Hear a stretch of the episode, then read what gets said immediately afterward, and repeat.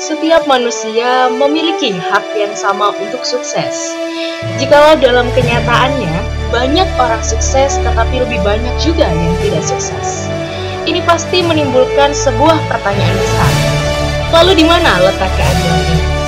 Penyebab utama adalah adanya blocking mental dan juga limiting belief yang bersangkutan. Apakah begitu, Coach? Jika memang benar seperti itu, boleh kita bedah bersama-sama untuk para sahabat-sahabat motivator di sini.